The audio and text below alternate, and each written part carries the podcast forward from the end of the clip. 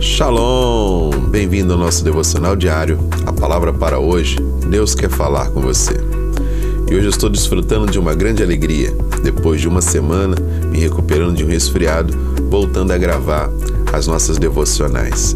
E o tema de hoje é bloqueio no desenvolvimento emocional. Baseado no livro de Jó, no capítulo 11, no versículo 16, onde a palavra de Deus nos diz: Você esquecerá as suas desgraças, lembrando-se apenas como águas passadas.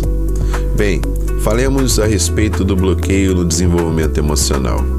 Quando você não obtém ajuda para as feridas emocionais do passado, passará a se comportar mal, tratando os outros como se foi, é, como você foi tratado, repetindo assim o seu passado no presente atual.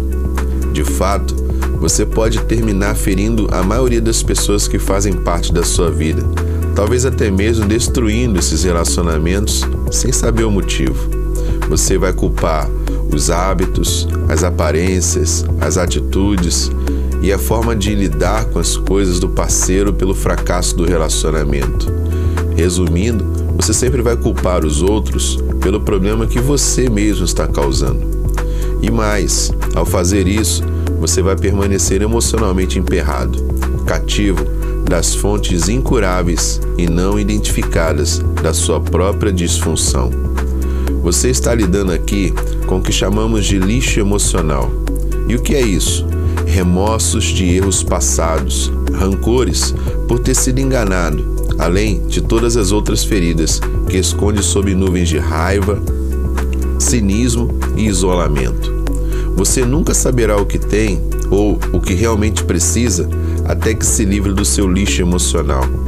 Mas como fazer isso? A resposta pode ser encontrada na palavra de Deus e na presença de Deus. Olha o que está escrito na palavra. Contudo, se você lhe consagrar o coração e estender as mãos para ele, se afastar das suas mãos do pecado e não permitir que a maldade habite em sua tenda, então você levantará o rosto sem envergonhar-se, será firme e destemido. Você esquecerá as suas desgraças, lembrando-se apenas como águas passadas. A vida será mais refulgente que o meio-dia, e as trevas serão como manhã em seu fulgor. Você estará confiante, graças à esperança que haverá. Olhará ao redor e repousará em segurança. Você se deitará e não terá medo de ninguém, e muitos procurarão o seu favor. Isso está escrito em Jó, no capítulo 11, no versículo 13 até o versículo 19. Mas repare o destaque. Primeiro ele diz para consagrar o coração, depois para afastar as suas mãos do pecado, e terceiro, para não permitir que a maldade habite em sua tenda. Né? E aí sim você vai esquecer das suas desgraças, lembrando apenas como águas passadas. É um passo adiante que precisamos dar. Mas deixa eu te falar uma coisa: se você não consegue dar esse passo, peça ajuda.